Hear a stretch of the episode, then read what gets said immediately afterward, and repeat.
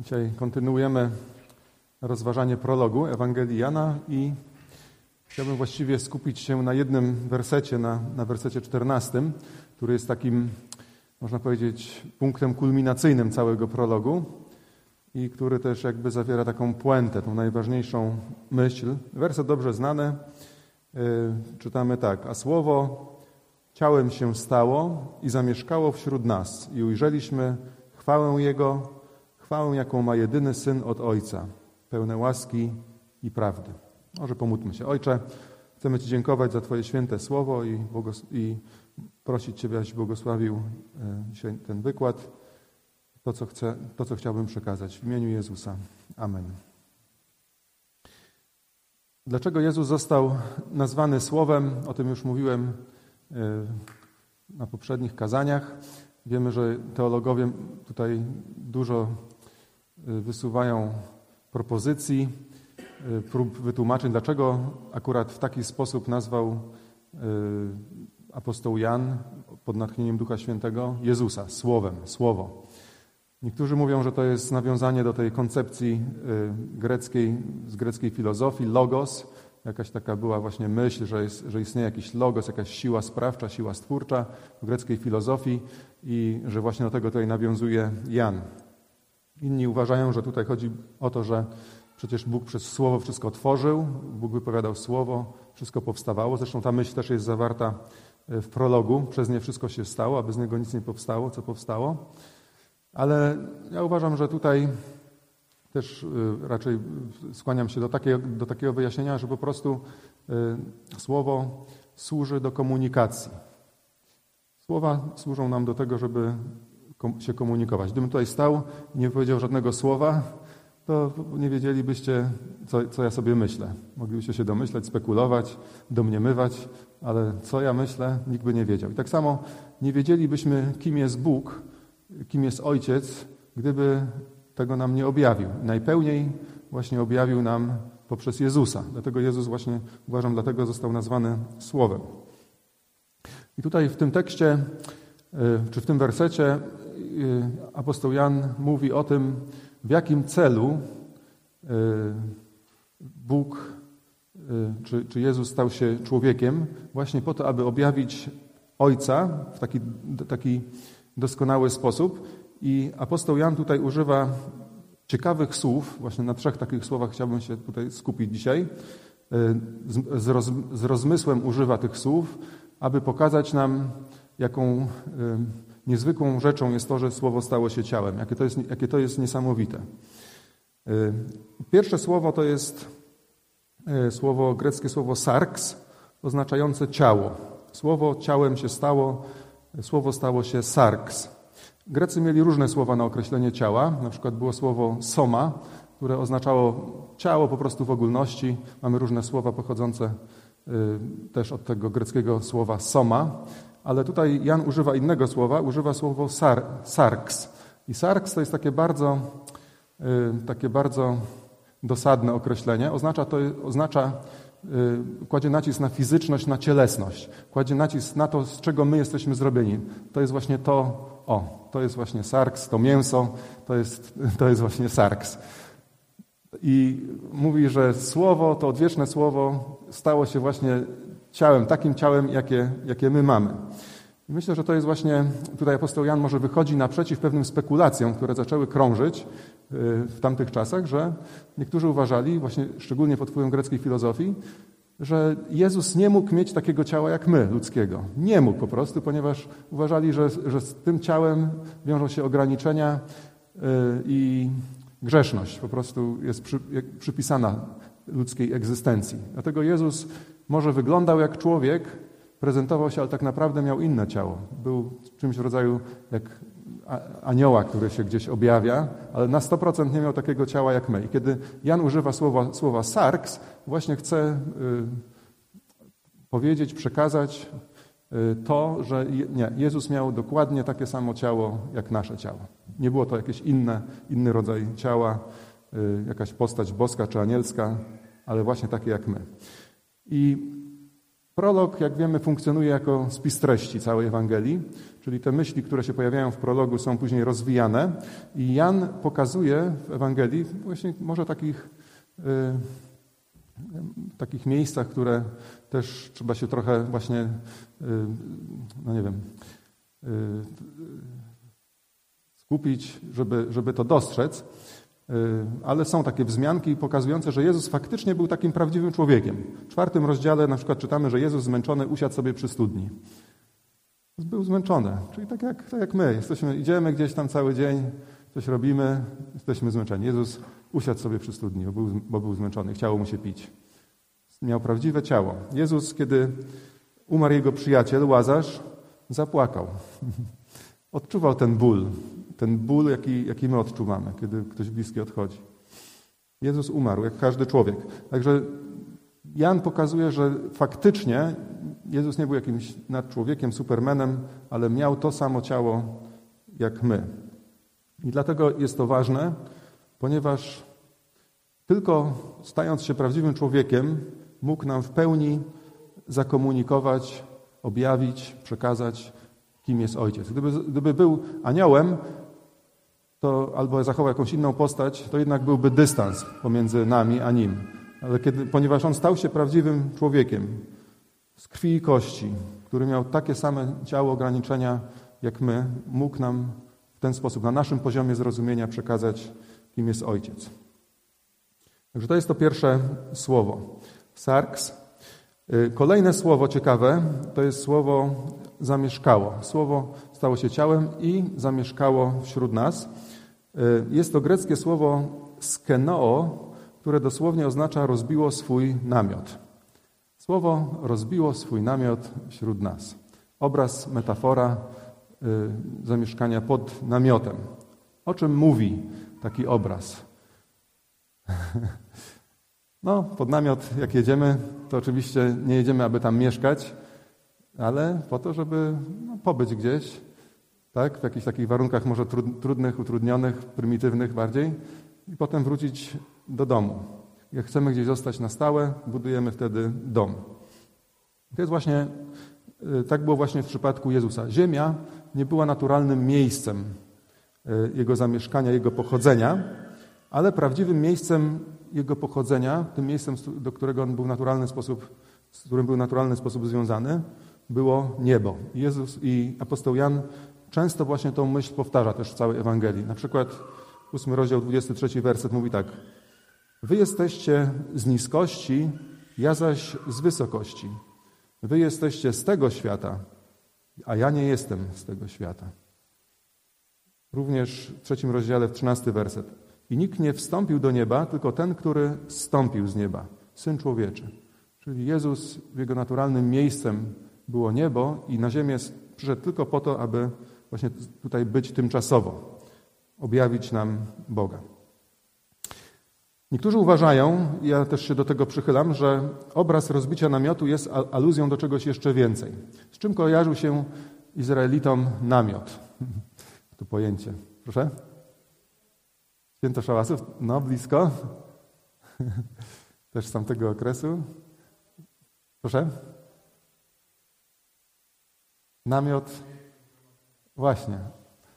Na, namiot, właśnie pamiętamy, że, że Bóg kazał y, Mojżeszowi y, zrobić właśnie namiot, w którym było to miejsce, był to przybytek, gdzie Bóg spotykał się z ludźmi, właśnie w namiocie. Też wtedy na pustyni po prostu krążyli, to musiał być, to musiał być namiot. Y, I w tym namiocie objawiała się Boża chwała. Często bywało tak, że nie można było wejść do namiotu, ponieważ tam była Boża chwała. Tak było na przykład na samym początku, kiedy Mojżesz poświęcił namiot, y, przygotowali ten namiot, zrobili go i poświęcili go. I czytamy tak, druga Mojżeszowa 40, 30, 34 i 35 werset. Wtedy obłok zakrył namiot zgromadzenia, a chwała Pana napełniła przybytek. Mojżesz nie mógł wejść do namiotu zgromadzenia, gdyż spoczywał na nim obłok, a chwała Pana napełniała przybytek. Czyli była jakaś obecność Boża, ta świętość Boża, która sprawiała, że, że ludzie po prostu nie mogli tam wejść do środka. I w całym Starym Testamencie właśnie czytamy, że Bóg objawiał swoją chwałę niekiedy właśnie w taki dosłowny sposób y, w obłoku, gdzieś napełniając świątynię, napełniając namiot, a później napełniając świątynię.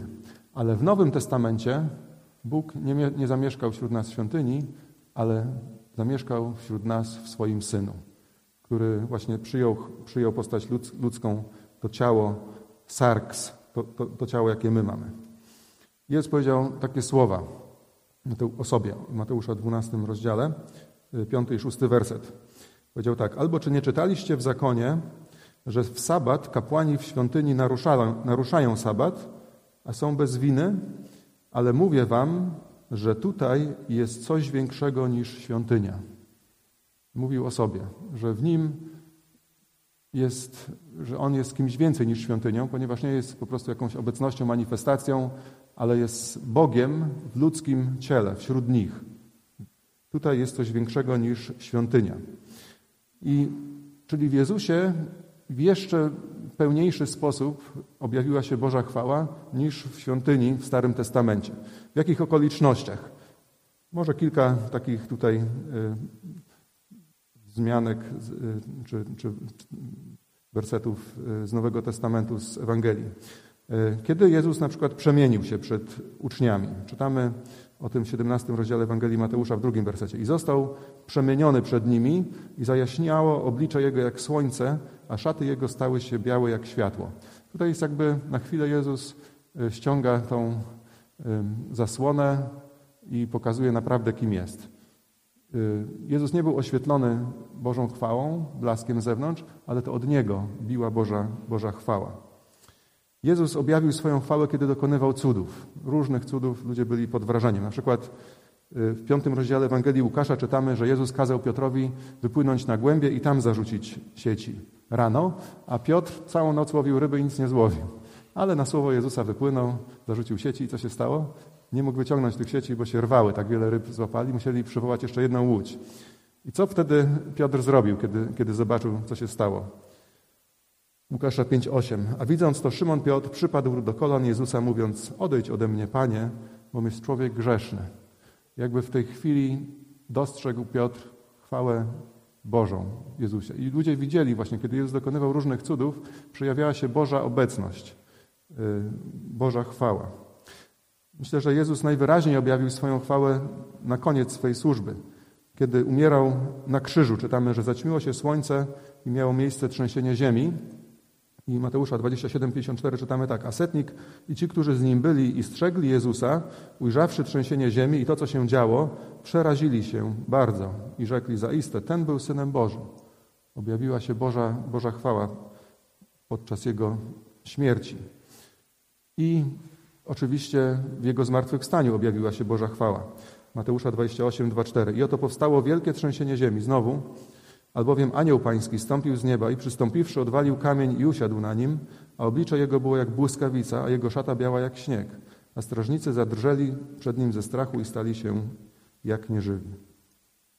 Tak więc chociaż Jezus był człowiekiem z krwi i kości, to objawiła się w nim Boża chwała. Objawiała się w nim Boża chwała, tak jak w namiocie świadectwa y, objawiała się Boża chwała, o wiele bardziej, wyraźniej objawiła się Y, Bożym Synu. Słowo rozbiło swój namiot wśród nas i ujrzeliśmy chwałę Jego, chwałę, jaką ma jedyny Syn od Ojca, pełne łaski i prawdy. Ujrzeli, ujrzeliśmy. Tutaj właściwie mm, Jan, apostoł Jan mówi, myślę, że mówi o, o sobie, o, o, sobie, o innych apostołach, że oni właśnie będąc blisko Jezusa, bo wielu ludzi widziało Jezusa, ale nie wszyscy E, niektórzy byli sceptycznie nastawieni wobec Jezusa, e, nie dawali wiary temu, co mówił, nie wierzyli, nie wierzyli w to, ale ci, którzy byli blisko, właśnie oni ujrzeli tą chwałę naj, najpełniej, najwyraźniej. Oni widzieli te wszystkie rzeczy, które Jezus uczynił, które Jezus mówił. W jaki, I przekazali nam oczywiście to wszystko w Ewangeliach. I teraz pytanie, w jaki sposób my możemy poznać chwałę Jezusa, doświadczyć tego? Myślę, że przede wszystkim właśnie słuchając Słowa Bożego, że to jest ten sposób, w jaki dzisiaj możemy y, poznać, doświadczyć, zakosztować tej Bożej obecności w Jezusie Chrystusie. I tutaj musimy też uważać, bo dzisiaj, szczególnie właśnie teraz takie, takie są czasy, kiedy nasze umysły są cały czas bombardowane e, różnymi informacjami. Cały czas. Wszędzie, gdzie się nie obejrzymy, to słyszymy e, i w radiu, i w telewizji, i w internecie, i ludzie mówią e, o zagrożeniach wojennych, o zakażeniach i o tym myślimy. Musimy uważać, żeby przypadkiem w tym chaosie informacyjnym nie umknęło nam, nie umknęło to najważniejsze przesłanie – że Bóg objawił się w Chrystusie. Dlatego musimy znajdować czas właśnie na to, aby Słowa Bożego słuchać. Właśnie w tym może takim zagmatwanym y, świecie, żeby nie uniknęło nam to, co jest najważniejsze. To najważniejsze przesłanie, właśnie które chciał, to słowo, które wypowiedział do nas Bóg.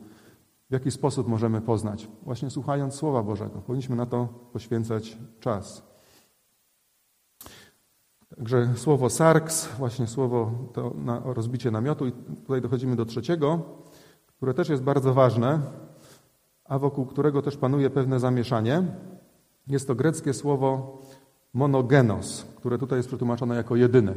Ujrzeliśmy chwałę Jego, chwałę jaką ma jedyny Syn od Ojca, pełne łaski i prawdy.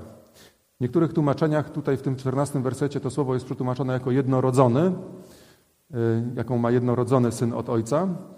Y, również w osiemnastym wersecie występuje to samo słowo, monogenos, y, i w Biblii Warszawskiej ono jest przetłumaczone jako jednorodzony. Boga nikt nigdy nie widział, lecz jednorodzony Bóg, który jest na łonie Ojca, objawił go. pytanie brzmi, co oznacza słowo jednorodzony? Dzisiaj właściwie tego słowa nie używamy. Nie mówimy do kogoś Y, albo na takim potocznym języku nie, nie, nie, nie używamy tego słowa. Y, według słownika oznacza ono będący jedynym potomkiem, zwłaszcza synem rodziców. Także dzisiaj mówimy po prostu na, na takiego kogoś, kto jest jedyny potomek, to mówimy jedynak. To jest właściwie to, to słowo. Y, słowo jednorodzony funkcjonuje właściwie tylko w języku kościelnym. Ale to słowo monogenos ma dwa znaczenia. Może oznaczać jedynaka, jedynego syna, ale może również oznaczać kogoś jedynego w swoim rodzaju, wyjątkowego, niepowtarzalnego. Takiego, e, z kim się nikt nie równa, nie ma innego takiego jak on. To słowo pochodzi od dwóch słów: monos, oznaczającego jedyny, i genos, oznaczającego rodzaj, typ, e, gatunek. Jedyny w swoim rodzaju. I wydaje się, że właśnie tutaj bardziej właśnie to słowo pasuje do, do tego kontekstu. Jezus jest jedyny w swoim rodzaju, wyjątkowy, unikatowy. Nie ma kogoś takiego jak On. On ma wyjątkową naturę. I tłumaczenie tego słowa jako jednorodzony może nasunąć pewną błędną myśl, że Jezus został kiedyś zrodzony. No bo tu jest to słowo rodzone i się może gdzieś właśnie tak y, nasunąć myśl, że Jezus został kiedyś zrodzony. Oczywiście nie chodzi tutaj o te narodziny w Betlejemie, ale że gdzieś w zamieszłych czasach, jeszcze zanim powstał świat, y, kiedy jeszcze nic nie istniało, ojciec zrodził syna. I gdybyśmy właśnie poszli tym tropem, no to byśmy mogli pomyśleć tak, że kiedyś na samym początku istniał tylko Bóg Ojciec i gdzieś w zamieszłej przeszłości Ojciec zrodził Syna. I z tego by wynikało, że Syn nie istnieje odwiecznie, tak jak, tak jak Bóg Ojciec nie istnieje odwiecznie, ale ma swój początek gdzieś tam w przeszłości, ale z tego by wynikało, że Syn nie może być Bogiem, bo z definicji Bóg istnieje odwiecznie, Bóg nie ma początku. Czyli Jezus nie mógłby być Bogiem w, pełni, w pełnym znaczeniu tego słowa, byłby kimś mniejszym. Ale zobaczmy, że jednak Biblia mówi coś innego. Nie mówi na początku był tylko sam ojciec. Na początku był sam ojciec, ale Biblia mówi na początku było słowo. Także pełne, kładzie nacisk na to, że Jezus był, istnieje odwiecznie. Słowo było u Boga, czyli że Słowo istniało odwiecznie u Boga. Nie było początku, nie, nie został nigdy zrodzony. Skąd się to błędne, to błędne rozumienie bierze? Myślę, że mogło zostać utrwalone poprzez wyznanie wiary nicejskie. Y, w liturgii Kościoła Rzymskokatolickiego jest powtarzane takie wyznanie wiary, nicejskie wyznanie wiary. Ono pochodzi z 325 roku, właśnie kiedy na Soborze w Nicei, to, to nie była ta Niceja, Niceja na południu Francji, tylko takie miasto w dzisiejszej Turcji, niedaleko cieśniny Bosfor. E, te tereny były wtedy zamieszkiwane przez Greków. Grecy byli filozofami i oni chcieli dociec, jakoś zdefiniować, sprecyzować, jaka jest natura Jezusa. I dlatego właśnie stworzyli e, jakby te filary, fundamenty wiary. Właśnie dlatego stworzyli to wyznanie wiary, nicejskie wyznanie wiary. Ale musimy pamiętać, że, że wyznanie wiary to jest, nie jest natchnione. Słowo Boże jest natchnione, wyznanie wiary jest wtórne. I może ono generalnie jest dobre, ale może zawierać pewne błędy, które prowadzą do niewłaściwego zrozumienia. I ono właśnie mówi zrodzony, a nie stworzony, współistotny Ojcu. I kiedy ludzie to powtarzają w liturgii co tydzień, to pewne rzeczy się po prostu utrwalają, że Jezus jest, no nie jest wprawdzie stworzony, ale jest zrodzony, czyli nie jest właściwie na równi z Ojcem, ponieważ miał jakiś tam swój początek kiedyś. Pytanie, czy to jest właściwe myślenie?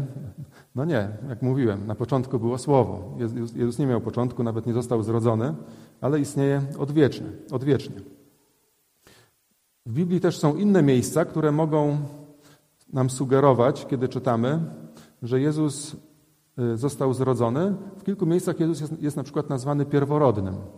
Na pewno tam, czyta, czytając Biblię, natknęliśmy się na takie mie miejsca. W pierwszym rozdziale listu do Kolosan, w pierwszym rozdziale listu do Hebrajczyków, również w pierwszym rozdziale objawienia, Jezus jest nazwany pierworodnym i to również wydaje się sugerować, no, że został y, zrodzony jako, jako pierwszy. Może pierwszy względem wszystkiego innego, ale jednak miał, został zrodzony. Y, jak to wytłumaczyć? Ciekawe jest to, że te wszystkie teksty, one argumentują za boskością Jezusa, czyli raczej one starają się ukazać, że Jezus jest równy Ojcu. Dlaczego autorzy biblijni w odniesieniu do Jezusa używali słowa pierworodny?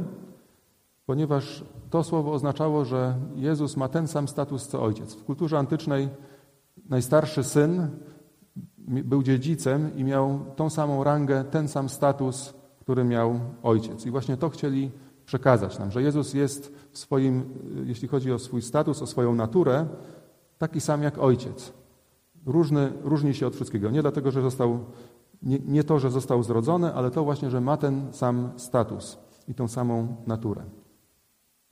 Tak więc musimy pamiętać, że kiedy czytamy w Ewangelii czy, czy w innych tekstach, że Jezus jest jednorodzony albo że jest pierworodny, nie oznacza to, że został zrodzony kiedyś, może nawet, ale oznacza to, że ma tą samą rangę co ojciec, ten sam status, tą samą naturę co ojciec. Właśnie o to, o to chodzi w tym słowie, dlatego apostoł Jan właśnie tutaj użył tego słowa jednorodzony. Jedyny w swoim rodzaju inny, nie był aniołem wyjątkowym, nie był człowiekiem, nie był prorokiem, ale był Bogiem i w swojej naturze był, miał tą samą naturę co Ojciec i dlatego właśnie mógł w pełni objawić Boga. Tylko On mógł to zrobić. I na koniec, właśnie kiedy Jan myślał o tym, co było wyjątkowego w Jezusie? Jak, w jaki sposób właśnie On objawił Ojca? Może coś, co wcześniej było niedopowiedziane jeszcze w tym objawieniu w Starym Testamencie? Y, to przychodziły mu na głowę, do głowy dwie cechy Jezusa. Pełne łaski i prawdy. Słowo było pełne łaski i pełne prawdy. Y, króciutko na ten temat jeszcze na koniec. Czym jest łaska? Łaska. Dzisiaj Bartek mówił o tym, o, o łasce. Łaska to jest Boża przychylność do, dla grzeszników. Zasługujemy na karę, zasługujemy na potępienie, a Bóg nam przebacza i Bóg nas przyjmuje. Nie dlatego, że na to sobie zasłużyliśmy, ale dlatego, że On tak chce. Kiedyś do Jezusa przyłap, y, przyprowadzono kobietę przyłapaną na cudzołóstwie. I zadali Jezusowi takie pytanie. Mojżesz kazał nam takie kamienować. Według prawa ona powinna ponieść karę śmierci. A ty co mówisz? Oczywiście nie chodziło o tą kobietę, ale raczej chodziło o to, żeby tutaj przyłapać Jezusa y, na jakimś błędzie. I co powiedział do niej Jezus? Pamiętamy, była sytuacja bardzo napięta.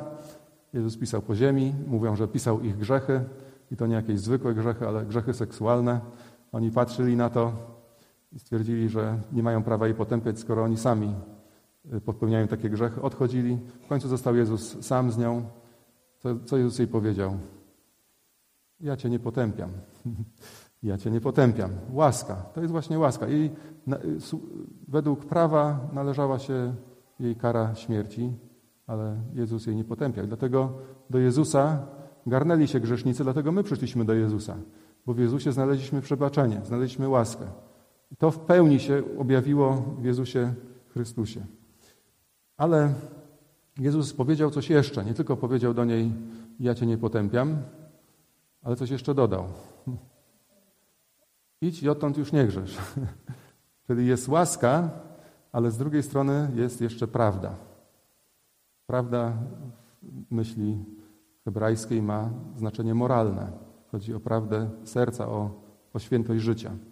Jezus powiedział: Nigdy już więcej nie grzesz. Jak, jak myślicie, czy ona grzeszyła, czy nie grzeszyła?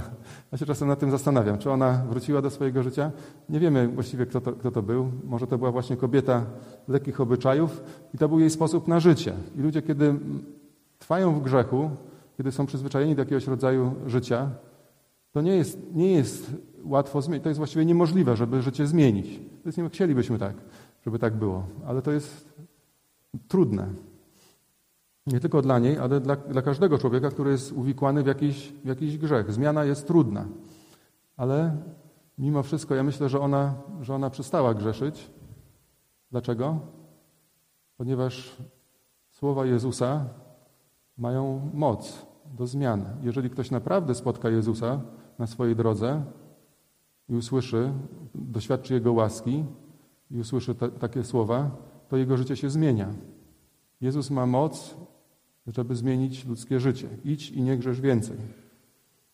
Jeżeli ktoś trwa w grzechu, to znaczy, że naprawdę nie spotkał Jezusa w swoim życiu.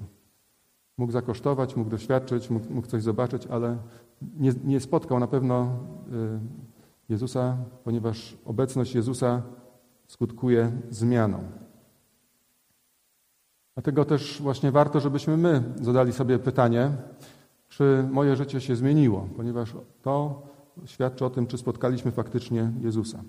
A może dzisiaj właśnie też powinniśmy te słowa przyjąć do siebie. Idź i nie grzesz więcej i właśnie doświadczyć tej, tej zmiany, tej przemiany. W Jezusie jest moc i tylko w Nim do zmiany, do zmiany życia. Łaska i prawda. Także czego uczy nas Słowo dzisiaj w tym takim można powiedzieć, trochę naładowanym teologią wersecie. Jedyny Boży Syn stał się prawdziwym człowiekiem, czyli monogenes, ten, który jest nadzwyczajny, wyjątkowy, tylko ma naturę taką jak, jak Bóg, stał się sarks, czyli ten, taki jak my, dokładnie taki jak my. Rozbił swój namiot wśród nas, czyli tak jak w namiocie świadectwa objawiała się Boża chwała, tak w Chrystusie objawiła się Boża chwała.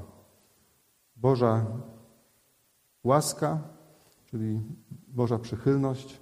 Możemy przychodzić do Jezusa z naszymi grzechami, jakiekolwiek by nie były. Znajdziemy tam przebaczenie. I Boża prawda, moc do zmiany życia. Że nie tylko doświadczamy Bożej łaski, ale Bóg też przemienia swoją mocą nasze życie. Także wierzmy w Niego, trzymajmy się Go, a będziemy doświadczać właśnie Boga w swoim życiu, żywego Boga w swoim życiu. Amen.